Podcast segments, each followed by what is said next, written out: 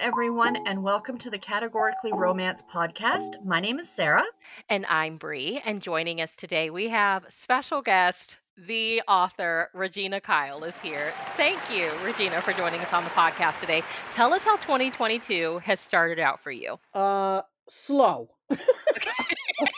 writing wise a little bit of a slow start. I'm picking up i'm picking up steam. You know it's it's been and cold. It's been really cold up here yes. in the northeast so uh, my fingerless writing gloves are getting a, are getting a good workout but slow but, slow but good. You know i'm i'm i'm feeling good about the stuff i'm working on and that's always nice.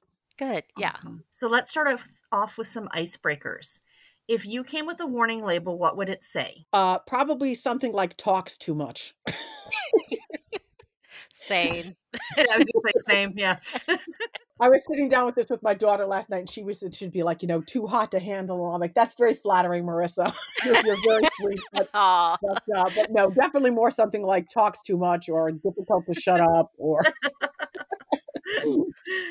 we would love to hear you speak about your love of theater. Oh, oh God, this could take the whole podcast.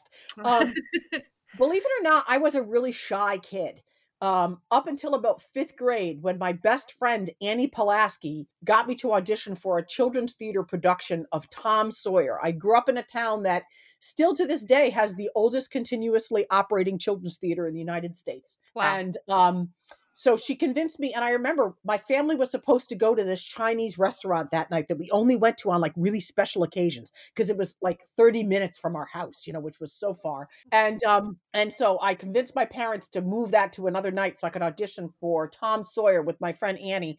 And she of course got cast as tom's uh, sister you know this cute girly role. And i got cast as muff potter the town drunk who spent like half the part of the play like laying on stage. People thought i was dead but i was really just passed out drunk, but but I loved it, and thus began my my long career in children's theater, playing either boys' parts or animals. I played a lot of animals.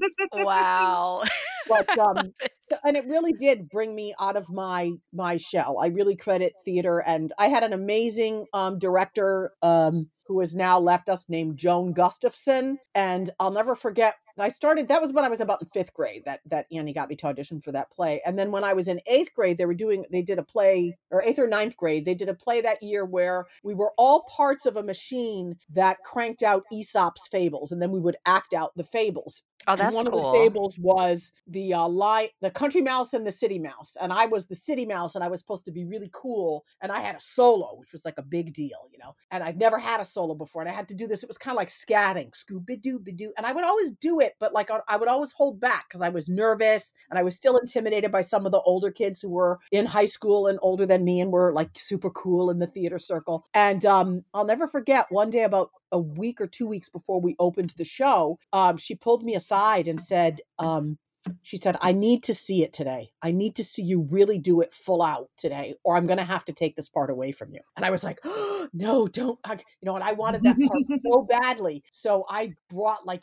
everything I had to it. And to this day, I still tear up when I remember this. When I finished doing the song, the entire cast stopped and applauded. To me, that was like the, the mark of a great mentor because Joan knew she didn't embarrass me in front of everybody. She pulled me aside and told me that you know she didn't humiliate me in front of she she knew how to motivate me. She knew how to motivate me in a way that would get me where she needed me to be and she'd given me plenty of time to try to get there on my own but she also was not a, a mean person I mean, she was super strict. Like if we hooted and hollered when the curtain closed, she would, you know, read us the riot act. We were to act professional. We learned how to be thespians, and um, but that's really where my love of theater started. And I still, to this day, I mean, I don't do as much theater as I used to because I work full time and I have writing deadlines to meet. But after about a seven year break, right before the pandemic, I did a production of Mamma Mia that was just a delight from start to finish. It was the most wonderful cast I've ever worked with, and the theater was a great place. They have a subscription base that's huge. So our audiences were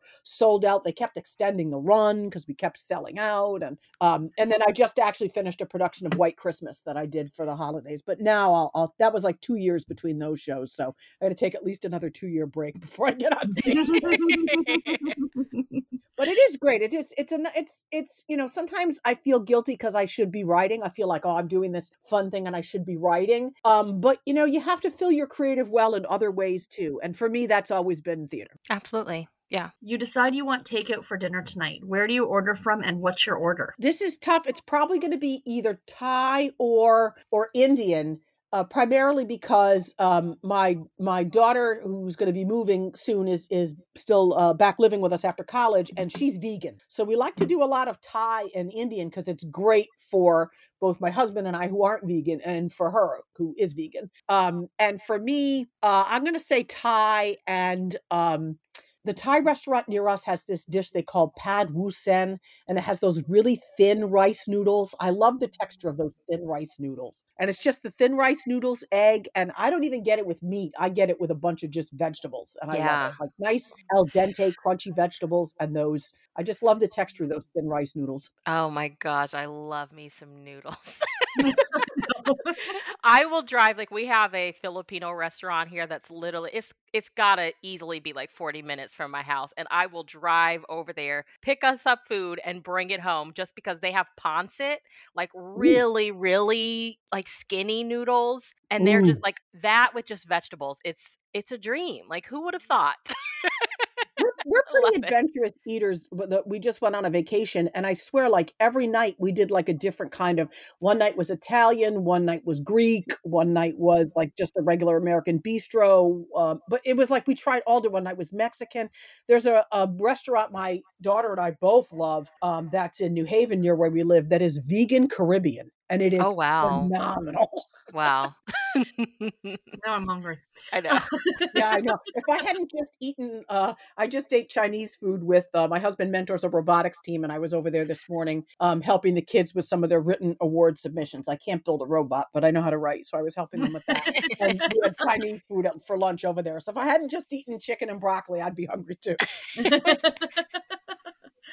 what is the first song on the soundtrack to your life? Okay, now I was discussing this with my daughter too, and we had a difference in what this meant. She thought it was like the first song, like to to to to symbolize the beginning of my life, and I didn't take it that way. I just took it for me, like if I had a playlist of me, what would I want the first song to be? Yeah. and and I think for me, I'm gonna say um, Carly Simon's "Let the River Run." I don't know Okay. if you know it's it's in the soundtrack of the movie Working Girl. Yeah. And for me, it's it's the it's the it's the song they play right at the end where Melanie Griffith finally has her dream job and she looks out the window over the skyscape the the the skyline of New York and the Staten Island ferry and she's just like yes I've made it and it's this like super inspirational it just always uplift uplifts me um and when I'm feeling crappy if I want to feel better I just play Let the River Run so I'm going to go with that Perfect. Nice. Yeah. What is one of the best purchases you've treated yourself to recently? I'm probably just going to say it, it probably was some planner stuff because it's the beginning of the year and I am a planner geek, which several of my writer friends think is hysterical because for the longest time I was like, you know, I'd see them with their fancy schmancy Erin Condren planners and all this stuff. And I would be like, oh my God, I could never spend that much money on it. And I still don't. I'm like the cheapo of planners. But um, but um I got my planners for 2022 and just set them all up and I got all my stickers and my so that's like that's that definitely makes me happy and I got I got a little planner this year to do my marketing planning in which I which I hadn't really done before so um so it's probably my my my new little planner which is so tiny and cute but but, but I love it I I bought a planner for this year. I I buy one every year, and by February I'm usually over it, and it's like a waste of money. But this year I did something different. In one of the interviews that we did, the author was like, "You could write in it at the end of the day," and so that's what I've been doing. Like if I know I have an appointment, I'll you know put that on there or whatever. But I have really found it helpful to go at the end of the day and just say, you know, recorded with Sarah, folded laundry, made this for dinner, and it's like, oh, I did some things today. It's like a memory planner. I mean, Yeah. my, I use I have three different ones now. I have one, and I use the Happy Planner. I love the Happy Planner stuff because you can. Um, I like a disc system because you can put pages in and out on like a spiral bound, and I have a punch, and because I use um Sarah Cannon has that HB90 planning method for writers. So I have a regular daily planner that is like where I record like doctor's appointments and and you know my family's stuff and you know general stuff and and my day job related stuff, day job deadlines and and then at the end of the week I'll go back and I'll set up the next week and as I do that I'll often look back at the week that that just happened. And like if we went out to dinner with friends, I'll put that in there, even if it wasn't in there before, so that when I go back and look at the planner, it's like a memory thing. You know, oh yeah, remember that night we went to. So it's kind of like a, a mix of both. And then my writing planner, um, I mean, I'll use it to like I wrote in my writing planner and in my regular planner that that we were recording this today, so I, so I wouldn't forget. Um, and I also use my writing planner. I I, I like Frankenplan because I have the regular pl- pages from the Happy Planner, and then I stick in some of the pages from Sarah Cannon's planner, where you know, like you think back to every week. Okay, what worked good for my writing this week? My for my writing goals. What didn't work? What can I improve on? What do I need to focus on? Um, and it definitely helped me be more productive last year in terms of words written. I mean, I'm still not, you know, setting any houses on fire. I'm a slow, methodical writer. So, and that's never going to change. I'm never going to be like one of those writers who can churn out 10,000 words in a day. That's just mm-hmm. not how I write. And I have to accept that. But, you know, I can work with my parameters and still improve and be better. And you, that's where really using the planners has really helped me. And finally, why I, why I finally turned to them. That, and there was the day where I literally almost missed a court date. And I was like, okay, oh, no. okay, now it's time to like get everything together in order in one place because, you know, I'm juggling so much between my day job, which is pretty mm-hmm. demanding, and writing at home that, you know, it's it's easy to be focused on one thing and let something else fall through yeah. the cracks. Mm-hmm. I mean, when law is your day job, I, I yeah. think you should probably not miss a court date that's when I also started keeping like a spare, you know, skirt, jacket, shirt in my office just in yes, case. Yep. just saying though, that does sound like a pretty fun uh, meet cute setup for a rom com. Just saying. Right? no, it does, but I'm going to tell you something. I cannot tell you how many times I have pitched to publishers um, stuff with female lawyers in them, and my agent said to me, "Oh yeah, they say nobody likes female lawyers," and I said to her, "Well, I wish someone had told me that before I went to law school." Yeah. and she laughed because my agent was a lawyer as well. So there are a lot of lawyers and former lawyers in Romance Landia. Let me tell you. Yeah, mm. yeah. There's so of many of them. I yeah. Mean, Lauren wow. Dane was, Julie Kenner, Jamie Beck. I mean, I could uh, Jennifer Bernard. There's so many. Yeah. Oh wow. Yeah. Well, we love to hear romance origin stories. So, can you share with us how you became a romance reader? Well, my I became a romance reader. I mean, pretty young. I remember reading like the Victoria Holts like I love those. And it's funny because that's not like what I read at all now. But when I was young, I remember I worked at the library in my hometown. That was my very first job. I was a library page, you know, and you'd put away the books. And I was mm. probably the worst page in the history of the library because I used to like to hide in the bathroom uh, for as long as I could without getting caught and read. But um, yes. so I was probably like the worst page the library ever had. But um, my father was principal of the high school in the town, and everybody like knew who he was. So I probably didn't get fired only because they didn't want to, you know, deal with my dad. But um, but uh, I loved reading them then. And my and my mom was like the original Harlequin junkie. Um, she used to get our library had those honor paperbacks they called them, which is basically take them and we don't care if you ever return them, but if you return them, great. Um, and um, she used to get what I now know were the Harlequin Presents, you know, the white covers with the circle and the um and she used to they'd be stacked by our door, um, like up to the waist. You know, she'd have like a stack of them that she'd go through and then she'd return and get more. And we used to sneak those um uh and you know and then i read all the you know the the like judy blume forever. I remember sneaking that back and forth to school in my saxophone case because i was afraid my mom would get mad if she knew i was reading it. I was probably in like sixth or seventh grade.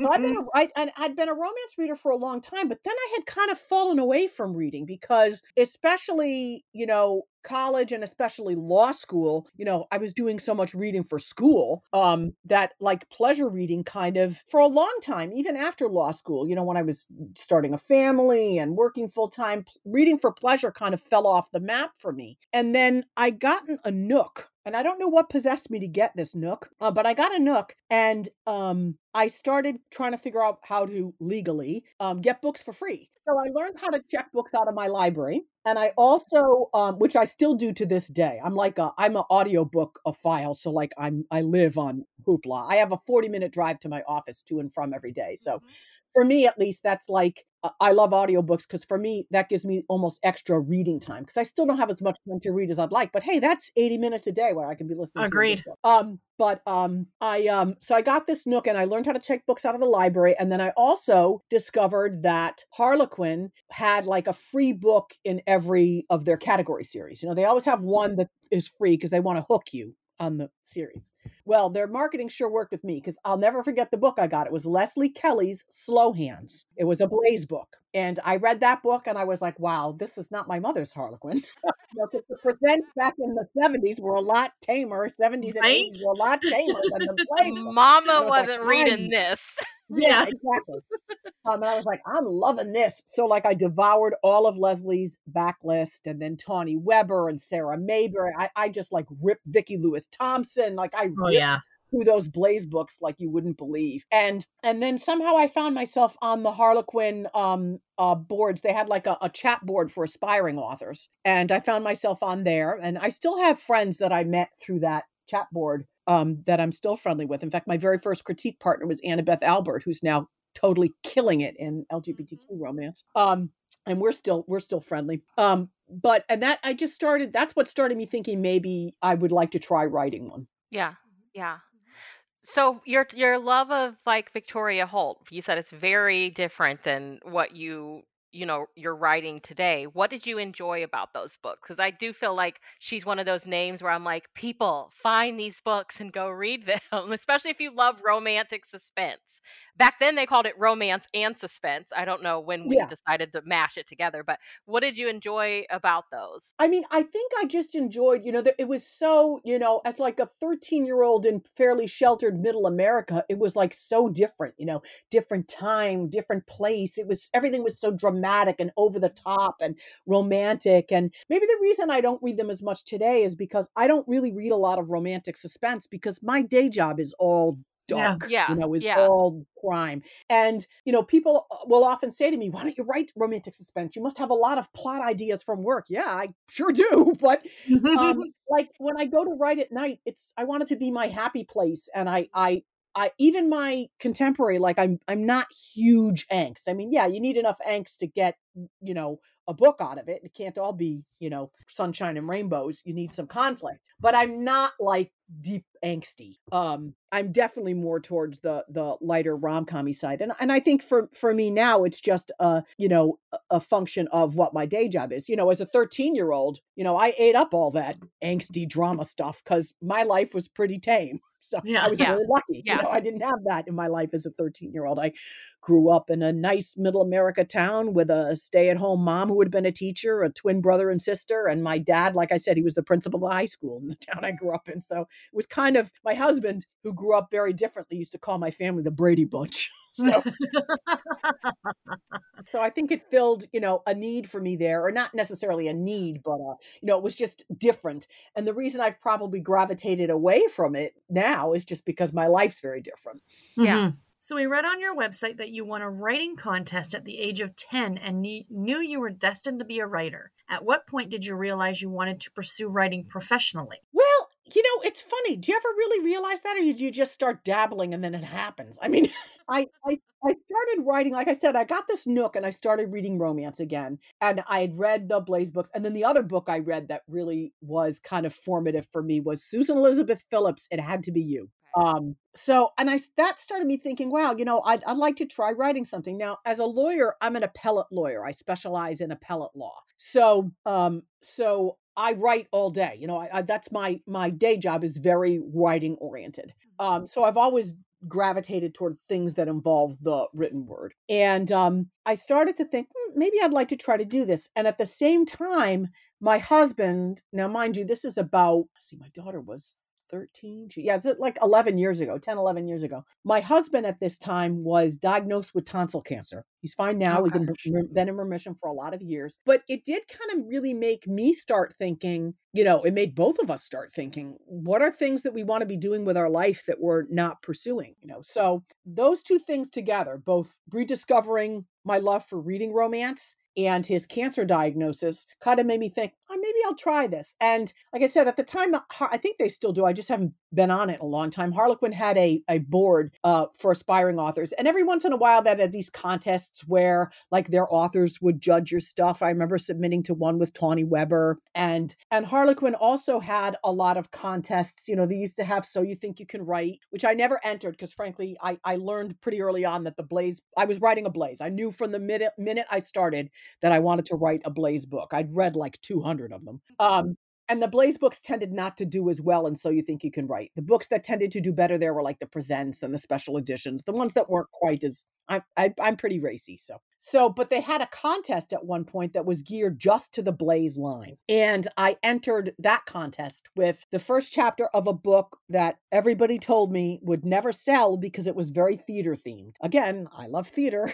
Yeah, they, they write what you know. Um, and so I entered this contest, and it was right before they were going to announce the winners at uh, the RWA National Conference in Atlanta. I think this was 2013 I can't remember the year. It was the very first RWA conference I ever went to. I had stumbled upon the Connecticut chapter of RWA when I was, you know, trying to figure out as a writer how do what do I do, where do I start, and I stumbled upon the Connecticut chapter of RWA, and I had um, joined there and and made some friends there. And that year we had a lot of people going to Atlanta from our chapter because Kristan Higgins, who was one of our chapter members and is now one of my good friends, um, was uh, the keynote speaker that year. And Atlanta's also not far to get to from Connecticut, so you know it's easy plane ride. So uh, the day before the conference is uh, supposed to start, I or two days before something like that. I'm running around going to DSW to buy find a pair of shoes to wear with my dress that I'm planning on wearing to Rita's. And my phone rings with this number that I don't recognize. It doesn't even look like a US number. And it wasn't. It was a number from Canada and it was Harlequin calling to tell me that I won the contest. Oh, wow. Yeah. And also calling to tell me that I couldn't tell anybody. So so here I am going to Atlanta with like literally 20 chapter mates. Okay. There were so many of them. and I can't say a bloody word to them. Oh my goodness. this contest. Um, and as when you won, so then they had a little, they were having like one of the first days down there, a little reception for Blaze authors, and that's where they were announcing the winners of this contest. And what you got as the winner of the contest was you got to work with an editor for a month on your on your what you you'd submitted the first chapter in a synopsis and a synopsis of your book. I didn't even have the whole book written at this point, so that whole slow writer thing again. But um, I'll never forget, like right before the reception, the day before the reception, I ran into Tawny Weber in like the the you know lobby or something, and she's like, "Hey, how are you doing? How's it going with that book that I read part of? Because I subbed it to her in one of the chapter, the one of the online contests as well book going? And I'm like, oh no, it's going, yeah, it's going really great. And I'm like, inside, I can't tell her anything. And the next day, we're at this reception and they announced me as the winner. And she's like, I can't believe you didn't say a word to me. And Kathleen Scheibling, who is the um, the uh, executive editor for uh, uh, for Blaze, was like, we told her she couldn't tell anybody.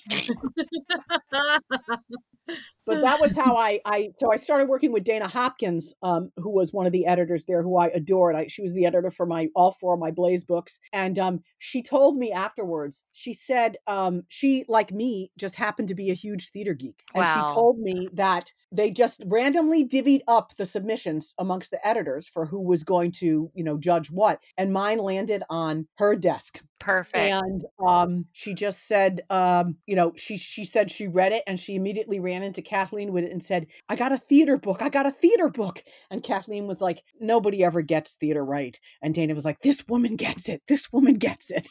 And I tell that story because I think it's like you know they always say, um, you know, lu- what do they say? Luck is, or uh, it's like luck is when preparation meets opportunity. You know, that was just like sheer luck that I landed on on her desk. you yeah, know, the stars to else. aligned. Yeah. Absolutely. It could have ended up on the desk of somebody who totally did not get it, had no interest in theater. Like that just Yeah. is so perfect. Yeah. So, one of the things that we like to ask is we try to capture what did the world of romance publishing look like at the time that you were entering it? Oh boy, so different. Um, I don't think the self pub stuff had really started to take hold yet. If it had, it was just like at, at the beginning of it really starting to take off. Mm-hmm. Um, I think there were more publishers. There's been at least one big merger since I, you know, uh, started writing. I mean, Harlequin isn't even, you know, they're HarperCollins now. So, um, uh, I think, you know, I, I think there's been, it's been great that there's now a huge interest in all kinds of different books from to represent all different kinds of marginalized communities. We were talking about this yesterday in a Zoom chat I was having with some authors because someone was asking, do they think seasoned romance is picking up? And I said, yes, because I think just like, you know,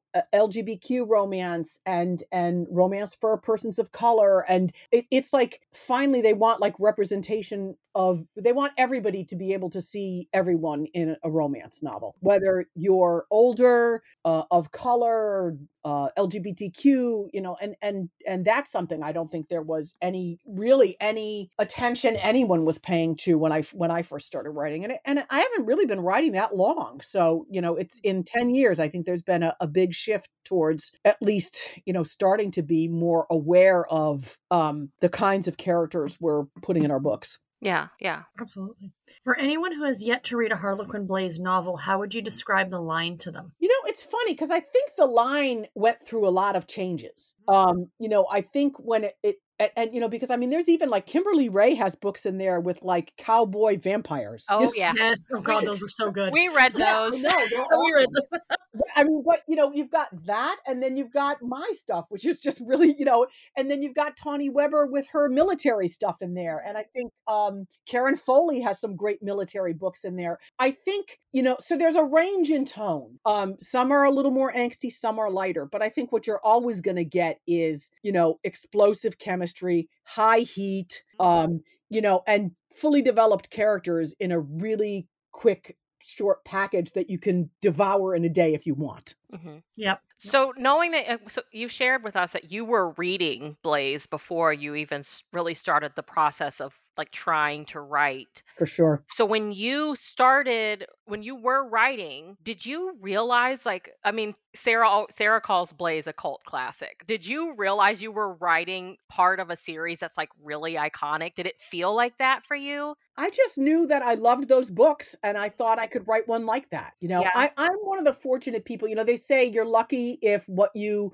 like to read is what you're good at writing. And I think I'm lucky because I think my I think my voice suited Blaze just like I think it suited Dare. I definitely have like people say to me, why don't you try writing a presents? I don't think I have the right voice for voice presents for, yeah. desire. Um they're pretty different. They're they're yeah, different. Exactly. Yeah. And and you know, people always ask me too, what I want to write, what's the first thing I should do? And I say say read. I mean, I read literally. I still have them all on my Nook. I'm a, I'm more of a Kindle reader now, but I still have the Nook app on my phone. And when I want to go back, I, I there's I there's so many of those Blaze books I'll go back and pull out and read. Like, oh my god, the the the um Sarah Mayberry ones with the soap opera.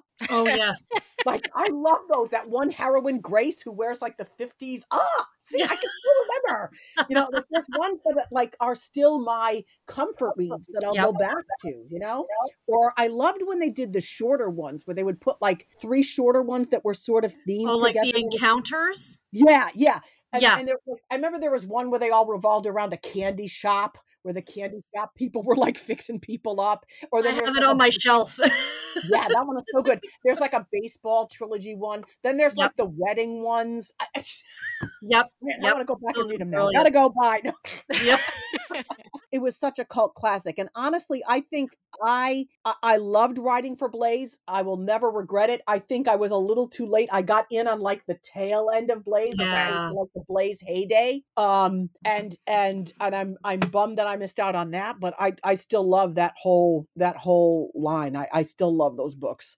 Yeah. Agreed. And I loved writing. I loved writing for them. That whole process was I learned so much my editor was great i learned so much from her and and you know i just they, they were also great because they really let me write what i wanted to write too like i remember someone once said to me oh i could never write category romance because you know they shoehorn you and you they put you in a box and you have to write and i'm like no they don't i mean anytime you write anything there's reader expectations you have to be aware of but i never felt like harlequin like hamstrung me and and other like my second book for example triple time. I had an idea in my head where I wanted to start a book with the hero proposing to the wrong woman for the wrong reasons. and that's how that book starts. And when I, after I submitted it the first time, my editor said to me, "You know, we're not so sure about him starting it with the proposal. Maybe what about if he starts it like when he's in the park afterwards reflecting on it?" And I was like, eh, "No, not really so much what I envisioned. I really feel strongly that about I really I know it makes it a little tougher because now in the space of 50,000 words we got to make him fall in love with somebody else. But um but I really I, I you know, he he knows deep inside that he's not proposing to her for the right reasons. So it's not like a love match. And and they were like, "Oh, all right, sure, go ahead." Yeah. Yeah. Well, we've had we've had two like prior booksellers on the podcast. We've had uh, author Stacey Agdern and we've had our friend Steve Donahue, and they've both, you know, spent time selling books. And they're like, Blaze was like one of the lines that they could not keep on the shelf. So, Yeah. do you think it was that there was a little bit of everything in the line? Like, what do you think? It was about that series that booksellers were just constantly like running out of books. I think I think there was there was definitely something for everyone in Blaze. You know, whether you wanted a boy next door hero or a glamorous movie star, or uh, you know, you could find it in there. And I think all of the books, even the ones that were a little more angsty, still had they weren't heavy, heavy. You know, nothing was super heavy. They had Um, a light feel to them. Absolutely. Yeah, exactly. And you could, you know, sometimes you want something that's really going to tug at your heart, like not your heartstrings. I think they all have that emotional resonance, but that really is going to like give you that ugly cry or that you have to set aside before you can go back to. But, you know, when you wanted something that you knew you were going to end up feeling good at the end that you could whip through in a day if you wanted to whip through it that quick, that was, you know, that was Blaze. You could do that, you know? Yeah. Yep. Yep. Unlike, you know, not, not that I don't love a good presents, I do Mhm. but a lot of the a lot of the scenarios were like for me i could envision myself in them more you Yeah, know they weren't sense. quite as ex- i mean you know except for maybe the vampire cowboy one but I could totally see myself in that. J- we You're still looking for Kimberly Raye. We just want Yeah. to make sure that she is okay and tell Yeah, her You're that we there, love that Kimberly. series.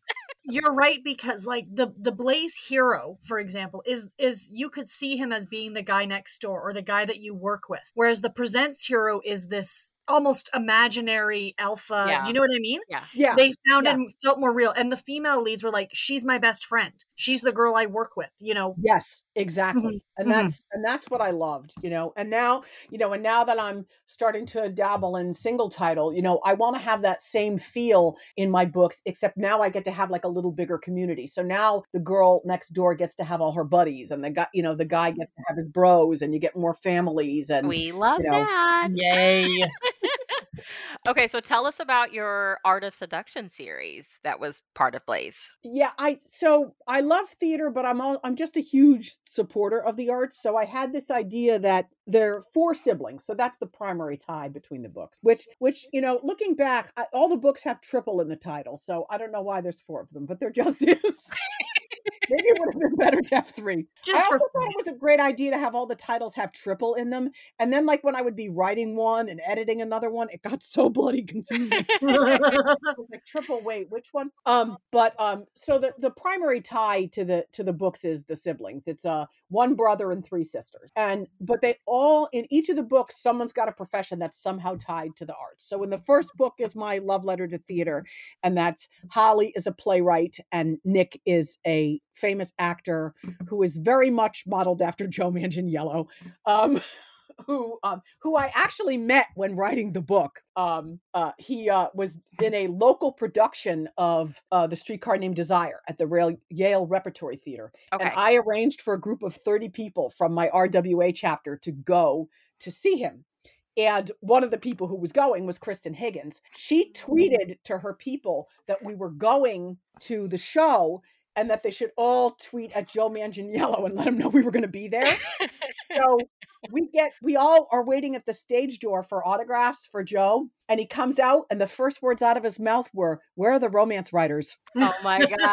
I love it. it was totally awesome and he was the nicest guy i swear he stayed and talked and took pictures uh, like as long as anybody wanted him there he was so he even talked to my daughter at the time was applying to college uh, just starting to look at applying to college theater programs and he's a graduate of carnegie mellon's dr- uh, drama program which is extremely um, renowned and he talked to her about about college drama programs. He was he was absolutely lovely, absolutely lovely, and just as tall and just as good looking as you know uh, as he is in movies. But that's who I I modeled Nick after a a uh, stage you know an action film actor trying to get back to his stage roots. Um, and then in the second book is um, um, that's the only book where I've gotten to write a lawyer, but the guy is the lawyer. Gabe is a prosecutor like me, and um, he's the brother. He's the one of the Nelson siblings that's a boy.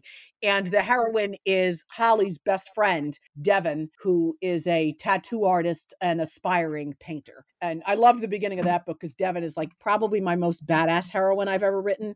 And the book starts with when he when he finally is really wandering in Central Park, mulling over his failed uh, proposal. Um, he comes across Devin, who he thinks is in need of assistance, but is actually doing just fine on her own. Um, beating the crap out of a guy who tried to make a move on her. So, Okay. As you do. um, and then the third book in the series is um, my, probably my favorite cover of the series. It's the firefighter cover, which I think they did such a great job on. I love a good firefighter romance. And in that one, it's um, uh, Ivy is the heroine. She's a sister. Ivy and Gabe are twins, and um, so she's Gabe's twin sister. And it's a uh, one of my favorite tropes is brother's best friend, and that's that's Nice. brother's best friend. The firefighter Cade is Gabe's best friend, and um, that book is funny because that the beginning of that book started as a short that I submitted for a, one of the Delilah Devlin anthologies that got rejected. And I, I loved the beginning line of that so much. The beginning line of that book is Cade Alexander Hardesty, get your half naked ass out here before I have to go back there and strip you myself. and- Um, she's a photographer and she's taking pictures for the firefighter calendar. So, oh, we love those. yeah. Right? So I just I love I had written it for a Delilah Devlin uh, anthology. It didn't get accepted, and I pulled it back out and repurposed it, and um and it became the beginning of that book. That book also has my uh, one of my favorite stories, uh, um uh, the fighting for F's story. Um, so that was when Blaze decided that I couldn't use the F word as much as I wanted to use the F word and so they told me I needed to cut down my swearing. And um when I got my edits and one of the swear f's that they wanted me to cut was the scene where um Gabe finally finds out that Cade is messing around with his sister and confronts him um he says to him friends don't f family was the original line and they wanted me to change it to friends don't screw family and I was like look I'll change some of the other ones but this is a literary device it's alliteration a literary device. It doesn't. They said they want. They were okay with me using F as like an exclamation, but they didn't want me using it as a verb, like for the act of. So, so I said, "Come on, guys, this is alliteration. It's a literary device." And they were like, "Okay, we'll give you that one." It So, just one is of so much more impactful with that word. Exactly, exactly.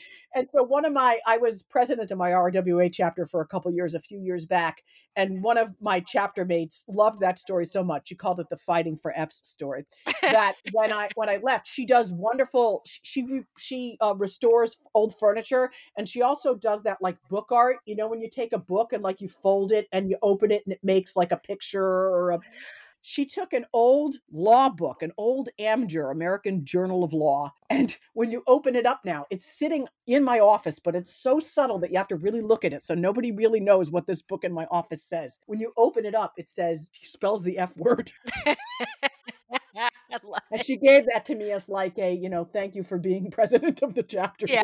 That is awesome. It was perfect. I love it. so you did mention that you wrote for the Dare line, uh, Dirty Work and Dirty Secrets. How did writing for the Dare line come to be? Well, when they first, so I have four books in the Blaze series. My fourth is a baseball. Um, they're they both meet in injury rehab, and that one was fun to write too. Although having them have to stay in injury rehab the whole time was a little tough. I was like, who thought this was a good idea? I got to get them out of this rehab center. Um, but um, after I, I had initially planned on writing two more books. If you, in that last book, Triple Score, the hero has two buddies. They're like the I don't know if you've ever seen the old um I'm, again musicals. Uh, there's an old musical mo- movie musical with Gene Kelly and and um, Frank Sinatra called "Take Me Out to the Ball Game," and and them and Jules Munshin play like the triple play thing. Uh, team O'Brien to Ryan to Goldberg. That's the triple play combo. And these guys were like the triple play combo. And I was going to write books for the other two guys. That was what was going to come next. But when they called to tell me that the Blaze line was closing, they didn't want sports books for Dare because they wanted to market it more internationally. And sports don't do as well internationally, especially baseball, because that's really uniquely American. Okay. So they were like, we'd like more books from you, but not those books. And I was like, okay, I had started to write the first one, but I wasn't too far into it. But initially, they had wanted Dare, and what they told me they want they wanted were like more like dark, angsty, you know, I don't want to say mafia necessarily, but that kind of uh of the a biker, outcome. that kind of a scenario. yeah. And- Yeah. And, I wasn't interested in writing that. So initially I did not submit to them. I I I submitted uh and ended up writing the two books that I wrote, the first two books that I wrote for Entangled, uh Billionaire in Her Bed and um A Nanny for the Reclusive Billionaire. And but then as the line came out, I noticed it wasn't not everything was that dark. And um Patience Bloom had been um, at our conference, and I was at a conference with her, and I started chatting with her. My editor was no longer with Harlequin, and I started chatting with Patience, and she was like, "Yeah, you know, it doesn't have to be that dark. Submit something to me." And initially, I had this idea of. At the time, I was working out with these two personal trainers, Jake and Connor, um, and I had this idea of a high end gym in New York City, you know, the, the gyms that cater to the rich and famous. And that's what initially I submitted it as. They liked it, but they didn't like the gym aspect of it. So we changed it to be the nightclub. And that's how Dirty Work and Dirty Secrets came out. Nice. Um, and for me, the best thing about those books, the most fun thing was a dirty, dirty work. I'll admit was the most fun I ever had writing a book. I just decided to throw every cray cray thing I felt like throwing into that book. In that book, and I figured, eh, they'll dial me back if they don't like it, and they kept everything. I mean, there's like a penis themed bachelorette party. There's dirndl wearing drag queens. You know, there's a cock blocking Irish wolfhound. uh, There's, there's Scrabble. I mean, just everything. And they kept it all. And I and I also I wanted to try writing in first person. I I read both first and third person, and I know some readers hate first person. Some people love it, but I I thought when it's done right, I love it, and I thought my voice would lend itself to it, and I so I wrote uh, I wrote both of those books in first person present, and I really love writing in first person. So Although everything I'm in writing now is in third person. in but third- Someday I will get back to it. yeah. I just love that you said uh, they they kept it all.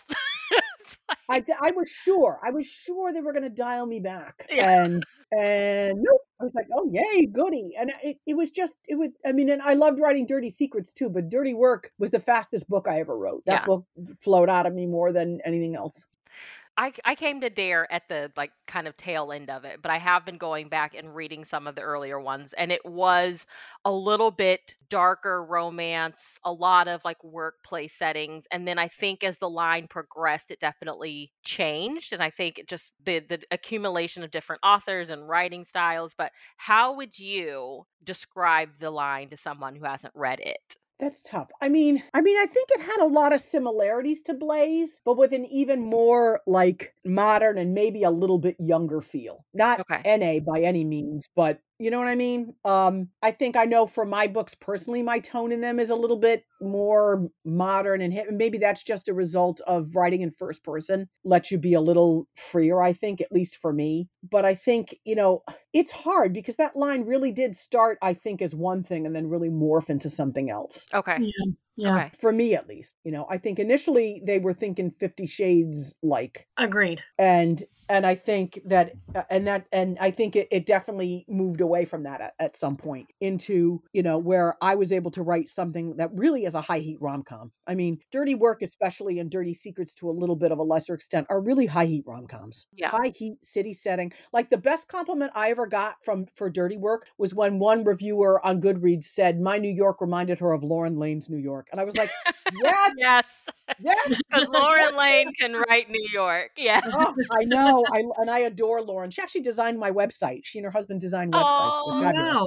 Um, and she's a lovely person who I absolutely adore. Um, but um, yeah, for me, that because like I love her whole that Oxford Stiletto series. That was the feel I wanted. I, those Mhm. books are my crack. I love those books, and um, that was the feel I wanted. And for someone to tell me that I'd succeeded, you know, and to me, that's I think what at least the Dare when I was writing it was more, you know, like kind of hip urban settings Yeah. you know, young, hip, or, you know, tw- or 20 somethings, you know, maybe early 30s. All my, all, I've always written in that age range anyway. My, my, except for Showstopper, which is really an NA book. They're in college. Um, all my other books primarily they're in their late twenties, early 30s Mm-hmm. Mm-hmm. Mhm. So I guess my question is my next question. It Blaze like so Blaze had way more books than Dare, Yeah. obviously. Dare did not unfortunately last that long. But I mean Sarah and I are just huge fans of Blaze. I'm a huge fan of Dare. And we just kind of talk offline a lot about why those lines didn't last. Mhm. And I feel like and we we do know in some of the lines they are allowing authors to sex it up a little bit more if that's what they want to do. But I still feel like you think of Blaze, you think of Dare, there's still that presence that's just not there at all. Whether, you know, even if you if you want to include the steamier, that's fine. But like Prince presents is presents, romance is still romance. Like readers are still going to those lines for a specific thing that I don't think is the same thing as a Blaze or a Dare. So why, I mean, just as, you know, just general gee whiz theories here, what is it about those lines that they didn't make it?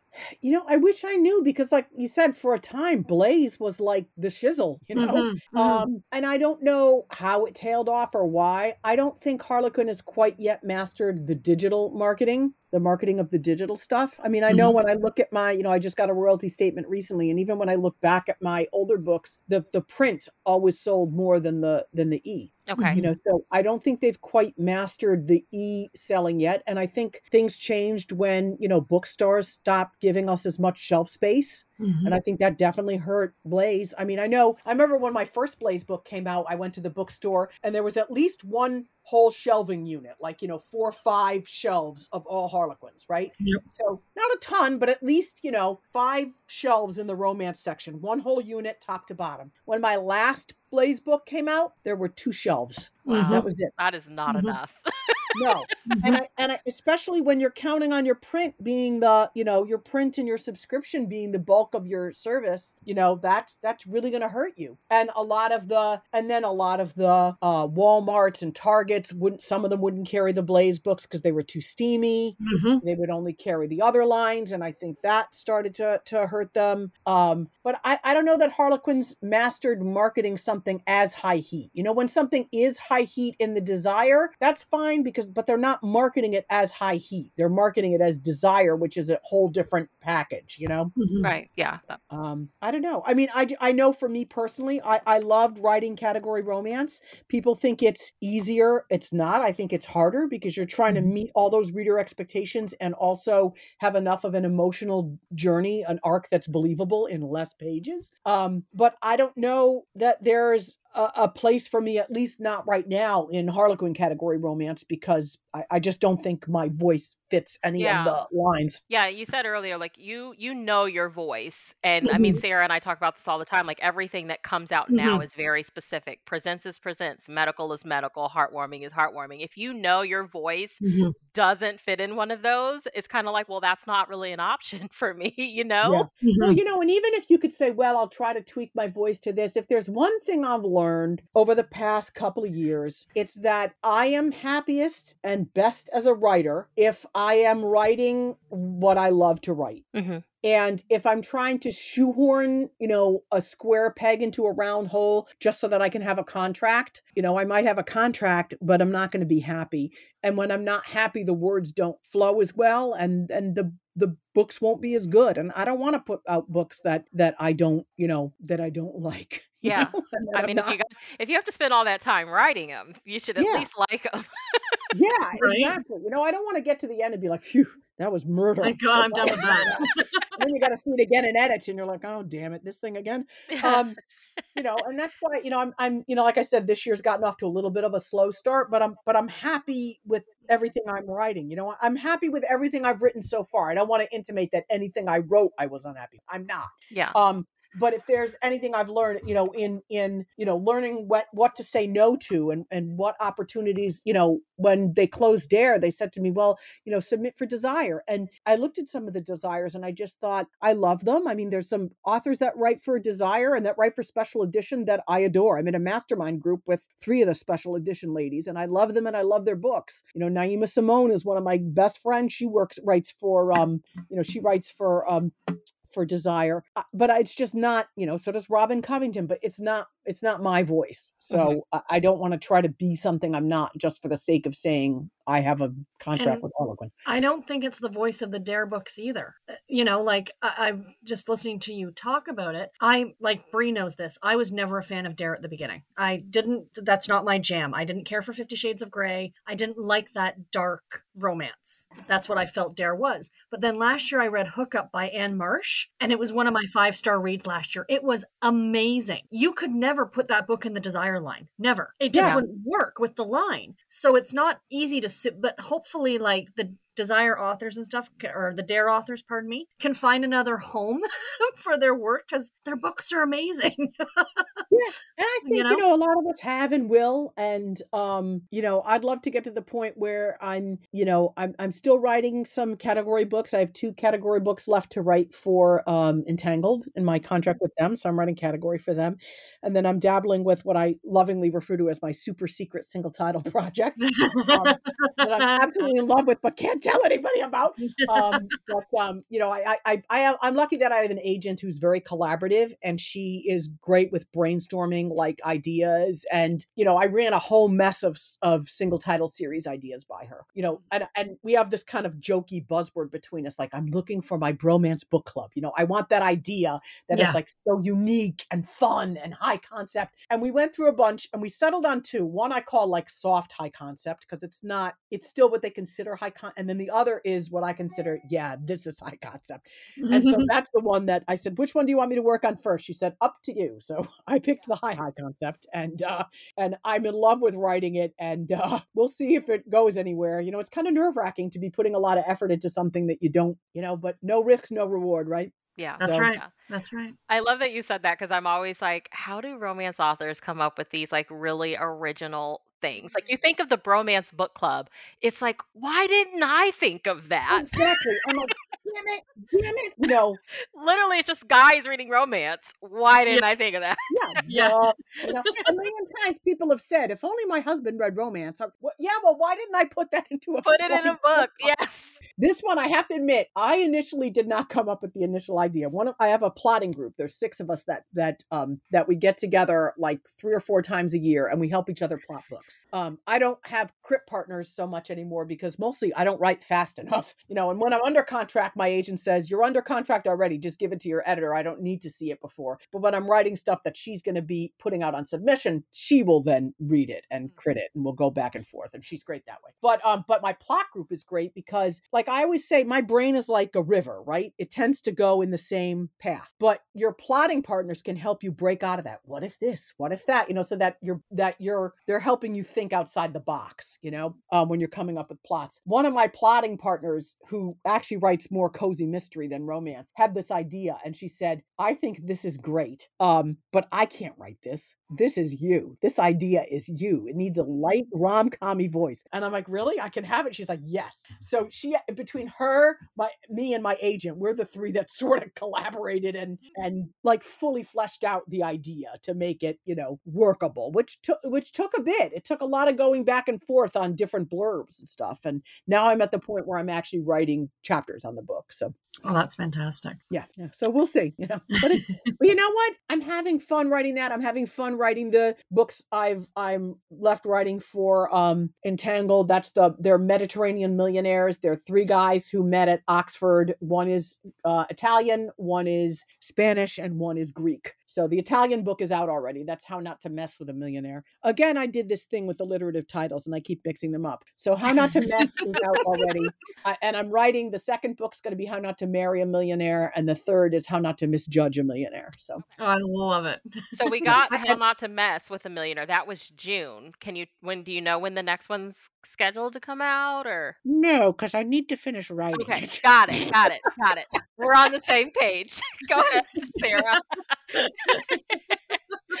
Because we've knew. been we've been checking your website, like, okay, Yeah. when is the next one coming I out? I knew. Would you help if I finished writing the book? I'm a little behind. I Okay. admit it. Um, So, so in other words, we need to finish this interview quickly so you can get back to. Uh, well, I'm doing it's funny because I'm working on I'm writing that book and the second book at the same time now. And then every day Oh, I let myself write just hundred words in the super secret single title project. Okay. That's my reward for when I get word count. I love other two. that. Yeah, me too. Um, and I found over the years that I actually do better when I'm working on more than one project at once. And I mean like drafting more than one project at once because I'm a very linear writer. And if I get stuck at a part, I will literally sit there staring at a cursor on my screen. And it's not pretty, you know. What did you do for the last three hours? Looked at the cursor and you know.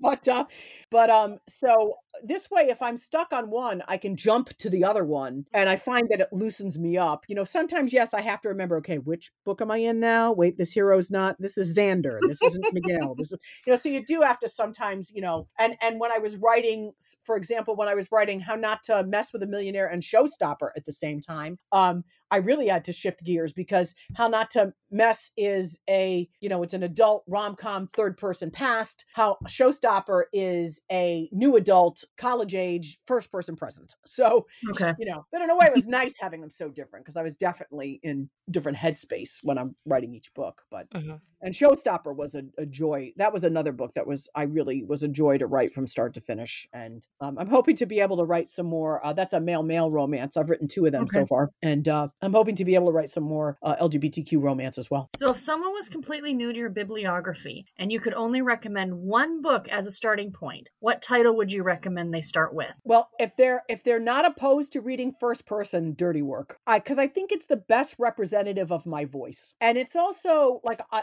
and if and if it, and if you're not a third person reader, if you're not a first person reader, I'd say go to go to Triple Threat.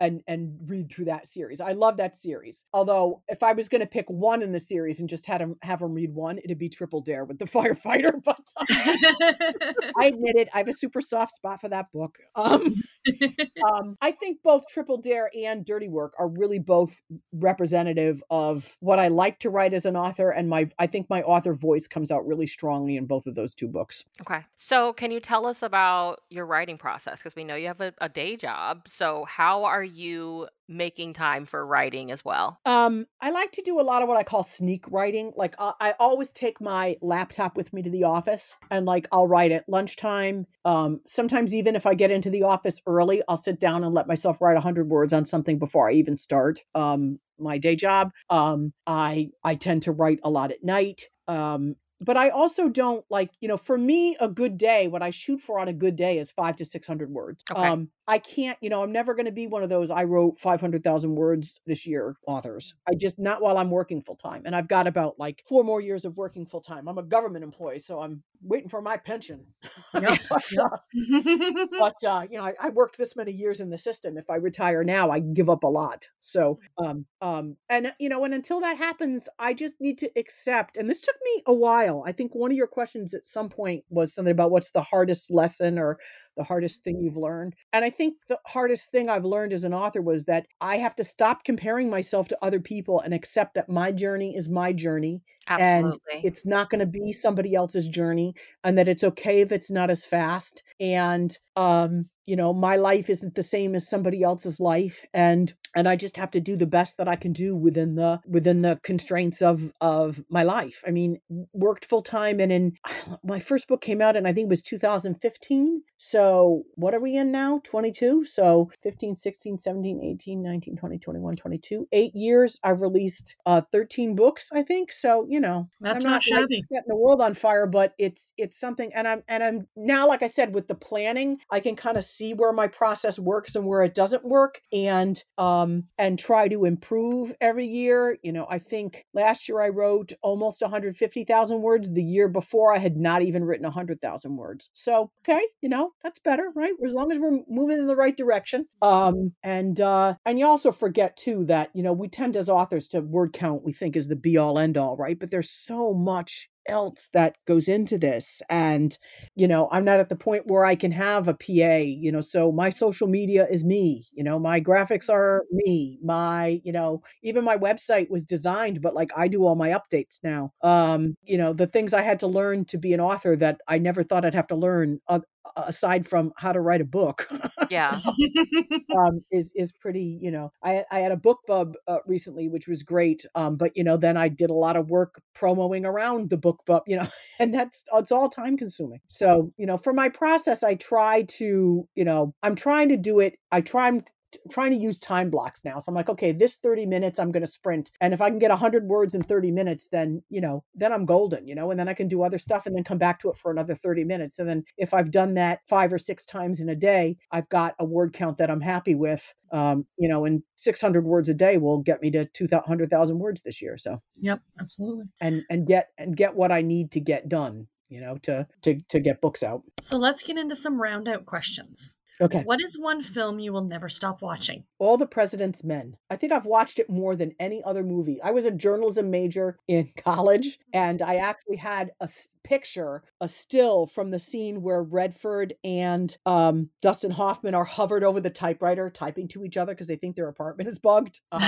over my desk when I was in college. Being a journalism major, for me, even more than being an English major, taught me the value of words and mm-hmm. you know that that eh, you know every word when you're a journalism major and you're writing for column inches you know this was back in the days when newspapers were still king before the internet when i was in college you know when column inch is king man every word better mean something yeah, and, and i yeah. think that's definitely helped me both in my legal writing and in my romance writing and i'm very picky about the words i choose which is why i'm a slow writer but what is one book you wish you could experience reading again for the first time? Oh boy. Um one book I wish I could I'm going to say I'm going to say this book because right now I'm obsessed with this book and the um the there's a second book coming out soon and it's it's heated rivalry in Rachel Reid's Game Changers series, okay. which is for Carina Press. Um, I'm a huge hockey romance nut, and I'm also I read a lot of of uh, of LGBTQ romance. That book is the best enemies to lovers I have ever re- read in my life. It is wow. fabulous. They're they're two from two rival hockey teams, and they carry on a secret relationship for years. And um, I, I just I'd actually listened to the book first and I actually just read it, you know, for the first time. Um, and um, I realized that I didn't realize this. She sort of, not really, but got the idea for the book when she watched a documentary on Sidney Crosby and Alexander Ovechkin and their like long-standing sort of friendly but not rivalry. And I'm a I'm a huge we're Pittsburgh Penguins fans in this house. My daughter went to college in Pittsburgh, so um and now having read that I can totally see it because one hero is Canadian and the other one is Russian. And Ilya, the Russian hero, is a freaking riot. Um, and I just, that's the best enemies to lovers book I've ever read. And I, that's the book I wish I could read again. I wish I could experience Shane and Ilya again for the very first time. Nice. Do you have any under the bed stories? Something you've written that will never see the light of day? I don't know. I mean, I have stuff I've written that I haven't chosen not to finish for various reasons. Ironically, not my first book. My very first book I wrote became Triple Threat. So, you know, I'm one of the super lucky people who, you know, got a contract on the first thing I wrote. Um, but I've written stuff since then that, you know, I have one book I got 40,000 words into and stopped. I have another one that I really like the concept of that I'm about 20,000 words into and stopped because while it's a good concept, it's not as high concept and sellable as the super secret single title I'm working on. And now, you know, if you're trying to get a trad pub single title contract, it is it's a tough world, man. Yeah, it, yeah. It's a tight market. So you got to really stand out. So while I like that concept, and you know, who knows in a perfect world if super secret single title sells and does well, and then it's easier for me to sell other ideas, that's one that may get resurrected. Yeah. Um, you know, but right now you got to try to figure out what's going to make your mark if that's what you're aiming for. And and I'm not ruling out, you know, self-pubbing stuff too. I think self-pub is great. Um, but while I'm working full time, it's difficult for me to put in the time time I would need to really self pub successfully. Yeah. Um, and I'm not going to do it if I'm gonna if I'm gonna you know half ass it. You know, yeah, I won't. Exactly. You know? If if if you're gonna do it, I think it deserves doing right. Um, and and putting all your effort into it and i and i just know i'll put it out there and it'll just sit because i won't have the the resources or the time to do what i need to with it yeah it seems like now would be it, it's so tricky because like you said you have to have something that is going to super stand out unless you're already a big name who i feel like has like this you know like if you're a carolyn brown you Miss Carolyn Brown can write whatever, you know, like uh, Nora Roberts is going to write whatever.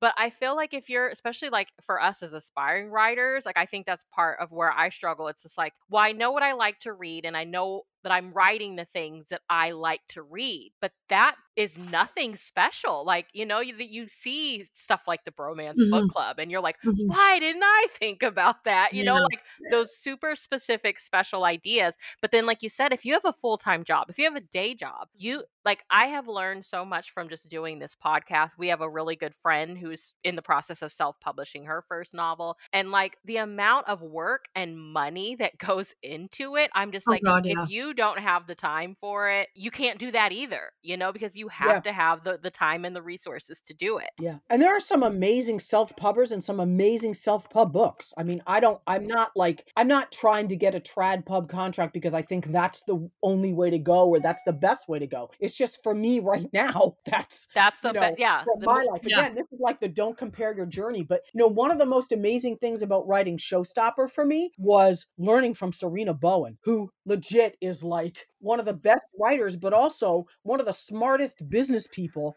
I have ever met in my life. Yeah. Like she's the total package, man. And um, you know, and she was very open with us as authors in her world about why she was making certain decisions. Why are some books in KU and some books aren't? Why are we going to promo this this way? Who am I going to try to get a BookBub for? What are we going to do? You know, she was very open about everything, about her whole thought process, and it was it's fascinating. It that that experience writing in her world was just fabulous. Yeah. I, I, like top to bottom, fabulous. Absolutely. What is one hill you will wholeheartedly die on? Okay, this might seem really obscure and stupid, but it was the very first thing I thought of when I read this question, which is the song My Favorite Things is not a freaking Christmas song.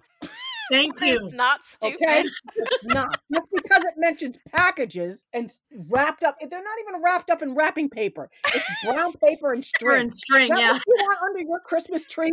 Oh my gosh. it's not a freaking Christmas song, people. Stop playing it in stores. Stop playing it at Starbucks. Oh, that's so funny. I love Sarah when we get like really specific, but like right? as we have gotten to know the author, you're like, of course you would say something something like this because yeah. I feel like you we, we get a lot of the you know hills that we're absolutely there with you on like oh romance matters and blah blah blah but yeah, like yeah. to get those really specific ones like yeah, I know I mean like Die Hard it's a Christmas movie you know? Yeah. I could have done the old you know, romance DJ and HEA or whatever, but honestly, when I read that question, that was the very first thing that came and it is very on brand for me, so what the heck? Fair enough. So, other than reading and theater, what was one of your teen girl obsessions? Oh, my teen girl obsessions? Oh, I'm trying to remember. I remember teen. When I was younger, I was obsessed with those Breyer horses. All right, I was really into them, but probably gone by teens. What else? Any celebrity? Well, I was a huge David Cassidy fan. I had like a life size poster of him on my closet door. We loved nice. David and Sean. I mean, we used to watch the Hardy Boys, so we were definitely like into that sort of end of the of the teen scene. You know, that that those were definitely my I mean, David Cassidy was definitely my I mean, my first crush was actually the cartoon fox in in the uh in Robin Hood. Robin Hood. yes. Yes. I'm with you on that one. My family, to this day, I have a whole collection of foxes because of that fox. I mean, I think I have every squishmallow fox ever made. Yep. I have this yep. Papa chair in my office that all the squishmallows live in. And when people get stressed at my office, they come in and sit in this Papa chair and squish a squishmallow. But I mean, like, I have all these stuffed foxes in my office, and it all stems from the Disney fox. But yes. after the Disney fox, my first human crush was definitely David Cassidy. Boy, did I love him. Oh my gosh. Okay okay, ebook, physical book, or audiobook? What's your preferred reading method?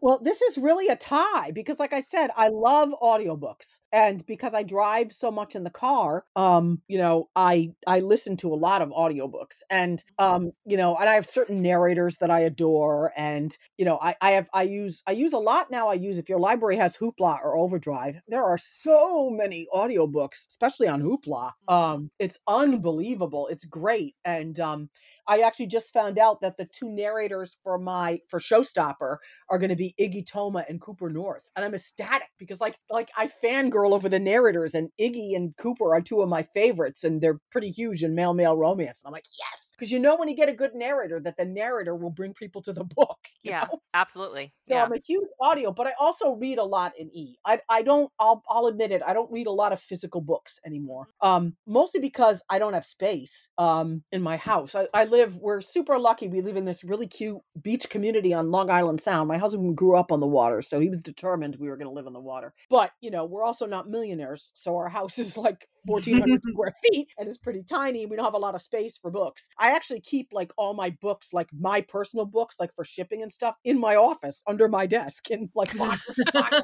under, under my corner desk because I don't have room at home. When I retire, I don't know what I'm going to do. Probably have to rent a storage unit or something. But, um, but um, yeah. So I read a lot of, you know, I try to read at night for like at least half an hour before I go to bed. Um, it's hard because I read on my phone. I don't have a Kindle. I just use the Kindle app on my phone. So I install downtime so that um I I don't I'll all my apps except for my reading apps my phone and my my messaging in case you know there's an emergency from somebody um turn off at 10 p.m so if i want to use them after 10 p.m i have to override it but um um but uh um so yeah i try to read for like a half hour every night before i go to bed Okay. Well, we have to come together and get author Regina Kyle listeners. We have to get her a paperwhite because yes. it is so try amazing.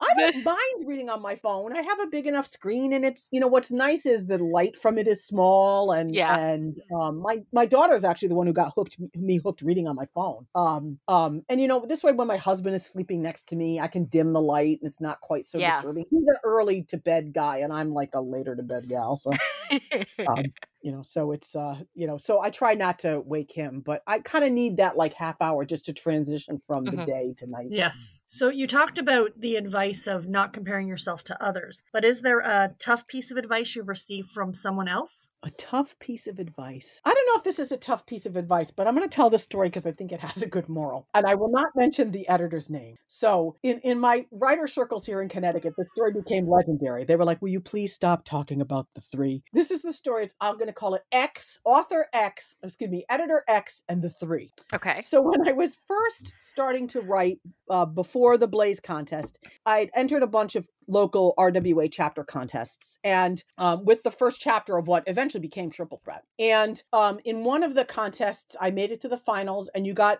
a score from an editor and from an agent, and and all you got was just like a number score. You didn't get any feedback, and that was how they decided the winner. And I got my scores back, and the agent had given me a seven. I was like, okay, you know, so it was out of ten. I was like, okay, you know, I can I can live with a seven. And the editor gave me a three, and I was livid. I was like, a three? At least it has correct English grammatical sentences. That alone can get you more than a three.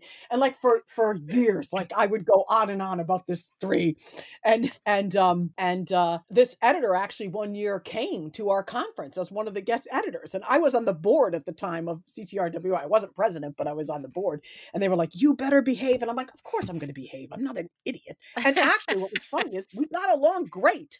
I really liked her.